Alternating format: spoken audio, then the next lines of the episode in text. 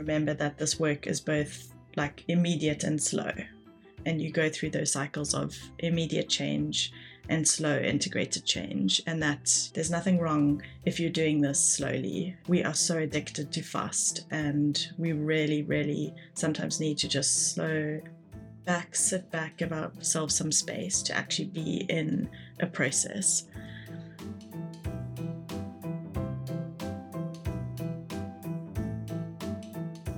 Hello, lovely ones. This week, I wanted to talk to you a little bit about the pace and value of doing this sort of relationship work. And it kind of popped into my mind because I've had a week of feedback from clients, not like asked for feedback, but of clients just getting in touch and saying, oh my goodness, this has been such a win, or oh my goodness, like, look what happened here. And it's just been like sometimes I feel quite emotional reading through things like that of going, oh, this is such exciting work in the sense of it has like such incredible ripple effects that you that you can never predict really, but you just know will happen. And that so often when I start working with people, there's frustration around this is slow work. Like it takes a long time for us to do things in a different way and in a way that is integrated rather than just sort of sitting in our heads around I'm going to do this thing or I want to be more like this and and that can be a really like a hard phase in terms of just hanging on going okay I'm trusting that this is going to do something or I'm trusting that I'm going to see some change. These clients are like from different parts of my work so some from therapy some from coaching and I've worked with them for longer periods so they keep coming back and so we have like good, strong relationships. And we've worked on this, like, you know, all these sorts of things for, in some cases, for years. And I guess I just wanted to say that if you are in the middle of doing this sort of work, or you're just starting, or you're just thinking about starting, that there's nothing wrong if it's taking a long time because we've lived what sort of however old you are 40 years in a particular way like building up particular habits building ways of relating to people. And then to turn up to kind of therapy or coaching work and expect that to be different in six weeks feels kind of crazy, you know? And also that small changes happen immediately and that there can be huge relief from that. And so to really, I don't know, almost like screenshot that onto your heart and remember that this work is both like immediate and slow and you go through those cycles of immediate change and slow integrated change. And that, yeah, there's nothing wrong if you're doing this slowly. We are so addicted to fast, and we really, really sometimes need to just slow back, sit back, give ourselves some space to actually be in a process.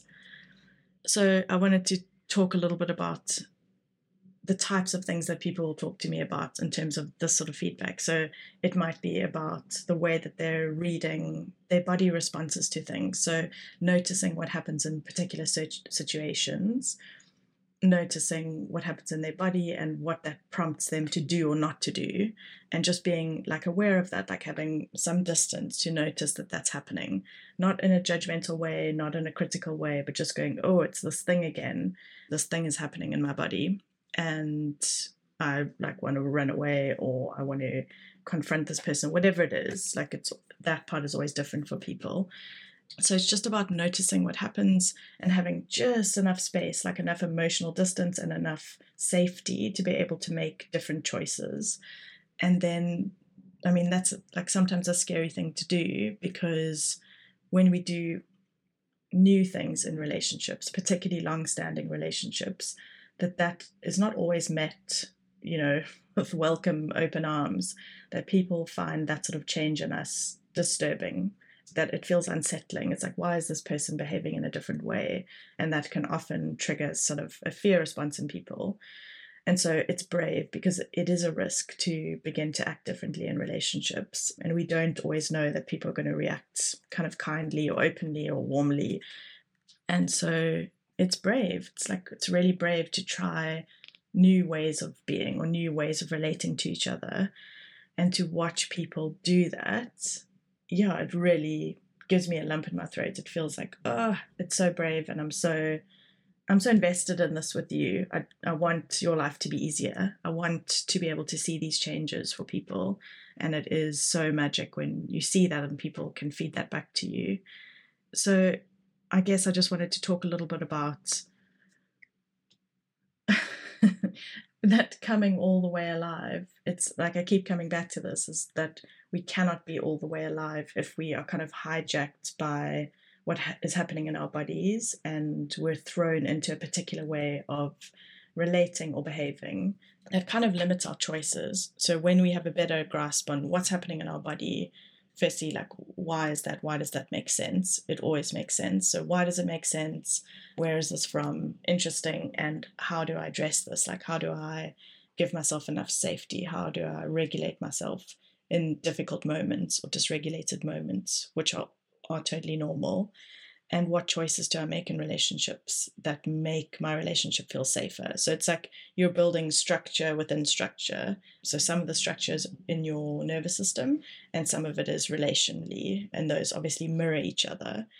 But yeah, when you create enough space in your mind and in your body, you get to be all the way alive. And I'm feeling this so acutely at the moment that the world really needs people to be all the way alive. We need people to think about all sorts of things in different ways, like the way we're using energy, the way we're interacting with the planet, the way we, yeah, like climate emergency is just is here, and we're not living in a way that is sustainable. Like it, it cannot continue in this way and we need people to be creative and flexible and thinking about education in new ways or how we learn or how we live like in communities just basically all of it. How we eat food how we manufacture food how we interact with animals and plants around us. And yeah the world really needs us all the way awake.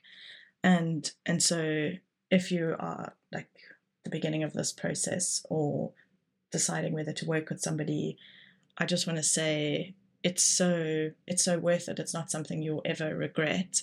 And although you can't necessarily quantify it in a particular way, like your whole life is more meaningful, I want to say. And it's it's better being alive in a way that you are actually present in your life rather than just reacting and moving from reaction to reaction. Therapy and coaching will give you a space to heal it will give you a place to practice and review new skills so that you have somebody to go back to and say, I did this thing, it felt really uncomfortable. The other people around me didn't like it. What where do we go from here? Someone like a safe person to go back to and to say, okay, what about this part? What if you did this? What would it look like if all of those sorts of things? So you get to practice and review skills. Someone safe who actually has your back a bit and wants your life to be easier it just gives you that sort of safe container in which to play and sometimes unravel, sometimes grieve, you know, all the things that you haven't been able to do or that weren't contained for you earlier in life or currently. It's just a safe place for you to explore and expand and to live in a different way. And yeah, I just really wanted to talk a little bit about it's okay, you know, if this is moving more slowly than you imagine, that this is the deep and important work that you're doing. And equally, all of the tiny changes you make, like one a day, will have an impact. And so it's in that way, both fast and slow. And I wanted to applaud you if you're doing this work or thinking of this work. And yeah, I don't think you'll ever regret it. So do it. We need more people supported and contained and like in an imaginative, creative space. It's really, really important work. I hope you enjoyed that slight ramble. and I hope it prompted like prompts something for you and or just makes you remember that you're doing this for a reason and that it's a winding, not always clear journey, and that's okay. And I will see you next week.